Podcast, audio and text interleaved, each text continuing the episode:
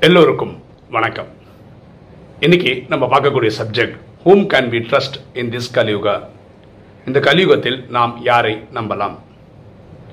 நம்ம பொதுவாக நம்ம வாழ்க்கையில் புதுசாக ஒருத்தரை பார்க்குறோன்னு வச்சுக்கோங்களேன்.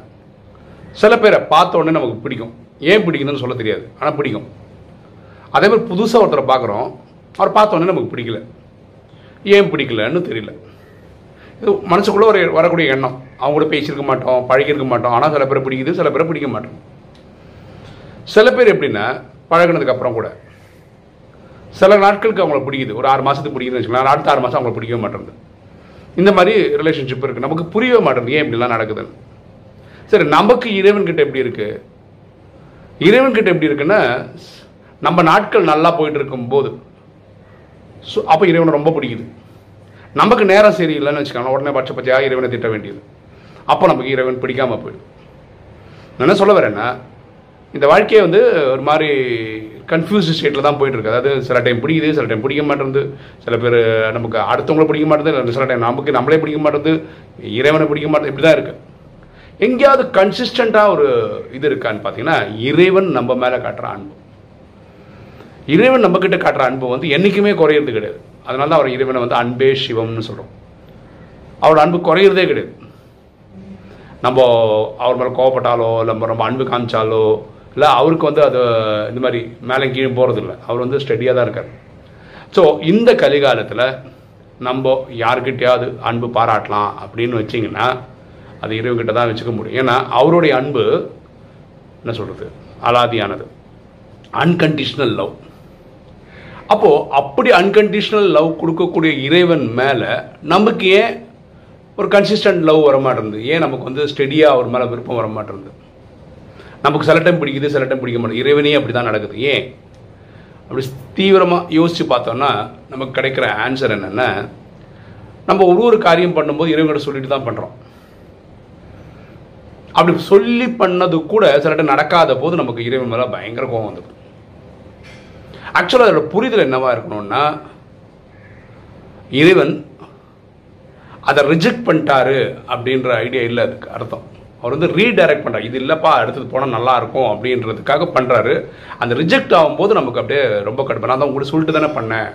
உங்களை கேட்டு தானே பண்ணேன். நான் என்னை இப்படி கஷ்டப்படுத்துறியே அப்படின்ற மாதிரி எண்ணத்தில் நம்ம கனெக்ட் பண்ணுறோம் ஆனால் அது வேறு விஷயமா வேறு வேறு நாட்களுக்கு அப்புறம் ஒரு ஆறு மாதத்துக்கோ ஒரு வருஷத்துக்கு அப்புறம் நல்லபடியாக முடியும் போது அப்போ யோசிக்கும் போது சா இதனால தான் அது நடத்திருக்காதோ நடக்கலையோ அப்படின்னு நினைக்கும் போது நமக்கு ஒரு கிளாரிட்டி கிடைக்கும்.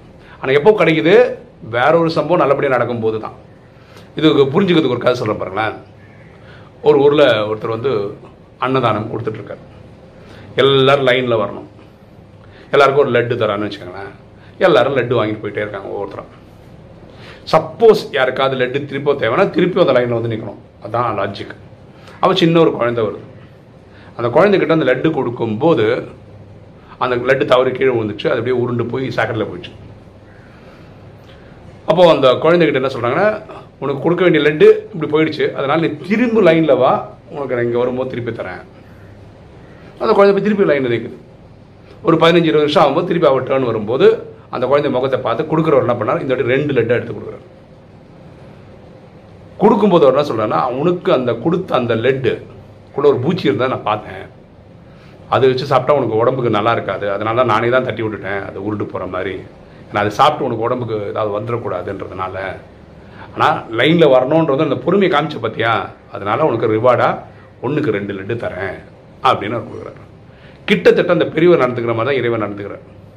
நம்ம ஒரு விஷயமா இறைவனை கனெக்ட் பண்ணி போகும்போது அது ரிஜெக்ட் ஆகுதுன்னு வச்சுக்கோங்களேன். அதில் ஏதோ ஒரு பிரச்சனை இருக்குது அது நம்மளை பெருசாக பாதிக்கும்ன்றதுனால அவர் வேண்டான்னு சொல்கிறார் அப்படி புரிஞ்சுக்கிட்டா நல்லது.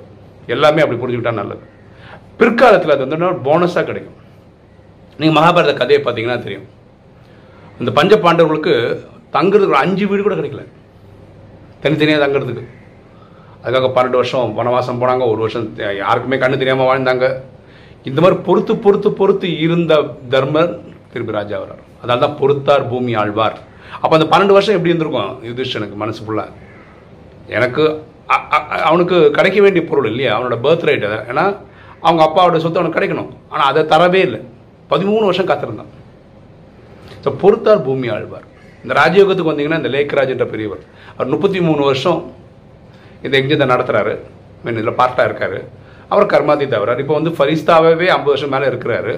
இது ஜட்ஜ்மெண்ட் டே வரைக்கும் அவர் ஃபரிஸ்தாவே இருக்கணும். அப்போ தான் லக்ஷ்மி நாராயணனாக வர முடியும். கிருஷ்ணனா பிறவி எடுக்க முடியும். அப்போ இங்கே முப்பத்தி மூணு வருஷம் அப்புறம் பாக்கி இருக்கிற வருஷம் இவ்வளோ வருஷம் இருந்து தான் அவர் என்ன பண்ண முடியும்? கிருஷ்ணனாவே பிறவி பொறுக்கிறார். அதனால் அங்கே லக்ஷ்மி நாராயணனா வரார். ஸோ பொறுத்தார் பூமி ஆழ்வார். புரிஞ்சுக்கோங்க. ஸோ நமக்கு ஒரு விஷயம் டக்கு நடக்காத போது இறை மேலே பயங்கர கோவம் வந்துடுது நடந்தால் சந்தோஷம் வரும். ஆனால் ஆக்சுவலாக ஏதாவது ஒன்று நடக்கலைன்னா அதில் ஏதோ ஒரு காரணம் இருக்குது அது இப்போ புரியல. அது பின்னாடி புரியும்னு புரிஞ்சுக்கிட்டா நல்லது. ராஜயோகத்தில் என்ன சொல்கிறாங்கன்னா நீங்கள் நல்ல நன்மையான காரியங்கள் பண்ணுங்கள் புண்ணிய காரியங்கள் பண்ணுங்க. பாவ காரியங்கள் பண்ணாதீங்க. இந்த புண்ணிய காரியங்கள் பண்ணும்போது என்ன ஆகும்? அப்படின்றதுக்கு ஒரு எக்ஸாம்பிள் சொல்ல பாருங்களேன்.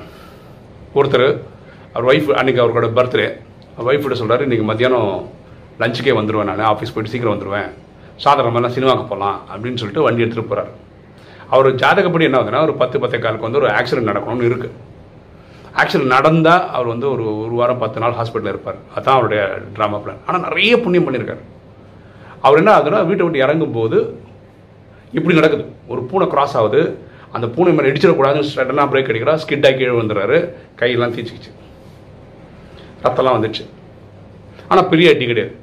ஆக்சுவலாக இவர் போய் விட்டுருந்தா லாரி கிட்ட அடித்து தூக்கிட்டு போட்டிருக்கோம் அவர் வந்து அந்த பூனை கிட்ட அடி வாங்குற மாதிரி இருந்து ஸ்கிட்டாகி கீழே வந்து அடிப்பட்டது அடிபட்டிருக்கு. ஆனால் ஒரு வாரம் பத்து நாள் ஹாஸ்பிட்டலில் இருக்கிறதுனால சின்ன சாய்ப்பாடம் முடிஞ்சிச்சு இது யார் காப்பாற்றுறான்னா அவர் பண்ண புண்ணியம் காப்பாற்று ஏதாவது ரூபத்தில் ட்ராமா வந்து அந்த மாதிரி காட்சிகளை கிரியேட் பண்ணும் அவர் பண்ண நல்ல காரியத்தை காப்பாற்றுற மாதிரி. இதை புரிஞ்சுக்கங்க. வேற ஒரு எக்ஸாம் சொல்கிறாங்க காப்பாற்றுறதுக்கு ஒருத்தர் போகிறாரு அவர் காலேஜில் போய் டுவெல்த்து படித்த பசங்க நினச்சிக்கோங்களேன். காலேஜ் ஃபார்ம் வாங்கணும்னு போகிறான் பார்த்தா பெரிய க்யூ நிற்குது அவள் ஈஸியாக போய் நிற்கிறான் ஸோ என் ஃப்ரெண்டுக்கு ஃபோன் பண்ணலாம் அப்படின்னு ஃபோன் பண்ணுறான் ஃப்ரெண்டு சொல்கிறான் இந்த மாதிரி காலேஜ் ஃபார்ம் வாங்க வந்திருக்கேன். நீ எங்கேடா இருக்கேன்னு கேட்குறான் அப்போ ஃப்ரெண்டு சொல்கிறான் நான் ஃபஸ்ட் ஆளாக நிற்கிறேன் கவுண்டரில் வாங்குறதுக்கு அப்படின்றான். இப்போ நானும் வாங்க தான் வந்திருக்கேன் நான் லைனில் லாஸ்ட்டில் இருக்கேன் அப்படின்றான். அப்போ ஃப்ரெண்டு ஃபஸ்ட்டில் இருக்கான் அவன் என்ன சொல்கிறான் நான் ஒரு பத்து நிமிஷம் தான் கொடுப்பாங்க அதுக்கப்புறம் க்ளோஸ் பண்ணாங்க அப்புறம் நாளைக்கு தான் கொடுப்பாங்க. கவலைப்படாத நான் வாங்கிடுறேன் ரெண்டு ஃபார்மாக வாங்கிடுறேன். உங்கள்கிட்ட அப்புறம் காசு ஆகி நீங்கள் பண்ண நல்ல புண்ணிய காரியம்னு வச்சுக்கலேன் உங்களுக்கு எதுவுமே தடங்கள் இல்லாமல் வேறு வேறு வழியில் நடந்துடும் இதே பாவ காரியங்களையும் சம்பாதிக்கிறேன்னு வச்சுக்கலாம் நிறைய பேர் ஊரை ஏமாற்றி கொள்ளையடிச்சு லஞ்சம் வாங்கி இப்படிலாம் வாடுறான்னு வச்சுக்கலாம் அவங்க நினைப்பாங்க நல்லா வாடுறாங்கன்னு ஆனால் ட்ராமா ஒரு ஒரு காலத்தில் அதை வச்சு வச்சு செய்யும். நடக்கும். சரியா? அப்போது இந்த கலிகாலத்தில் யார் மேலே நம்ம அன்பு பாராட்டலாம்னா ஆக்சுவலாக நமக்கு அன்பு வந்து அன்கண்டிஷனல் தரணும் பொதுவாக நம்ம என்ன சொல்கிறோம் பூமியில் அம்மாவோட அன்பு வந்து அன்கண்டிஷனல் சொல்கிறோம் அது மாதிரி இறைவனோட அன்பு வந்து அன்கண்டிஷனல் இந்த கலிகாலத்தில் நீங்கள் ஏமாறக்கூடாது அப்படின்னு நினச்சிங்கன்னா இறைவன் கையை பிடிச்சிக்கிறது பெட்டர் ஏன்னா அவரோட அன்பு அன்கண்டிஷனல் அதே மாதிரி நம்ம நல்லா வாழ்கிறதுக்கு என்ன பண்ணணும்னா புண்ணிய காரியங்கள் நிறைய பண்ணணும். அது வந்து ட்ராமா வந்து உங்களை அங்கங்கங்க உங்களை காப்பாற்றிட்டே போகும். பாவ காரியங்கள் பண்ணிங்கன்னா அது வச்சு செய்யும். அதனால் பார்த்து பண்ணுங்க. ஸோ ராஜயோகம் சொல்கிற விஷயம் இவ்வளோ தான் எண்ணம் சொல் செயல் மூலமாக யாருக்கும் துக்கம் கொடுக்காதீங்க. யாரையும் கஷ்டப்படுத்தாதீங்க. உங்களுக்கு கஷ்டம் வராது. ஓகே இன்றைக்கி வீடியோ உங்களுக்கு பிடிச்சிருக்குன்னு நினைக்கிறேன். பிடிச்சவங்க லைக் பண்ணுங்கள் சப்ஸ்கிரைப் பண்ணுங்கள் ஃப்ரெண்ட்ஸ் சொல்லுங்கள் ஷேர் பண்ணுங்கள் கமெண்ட்ஸ் போடுங்க. தேங்க்யூ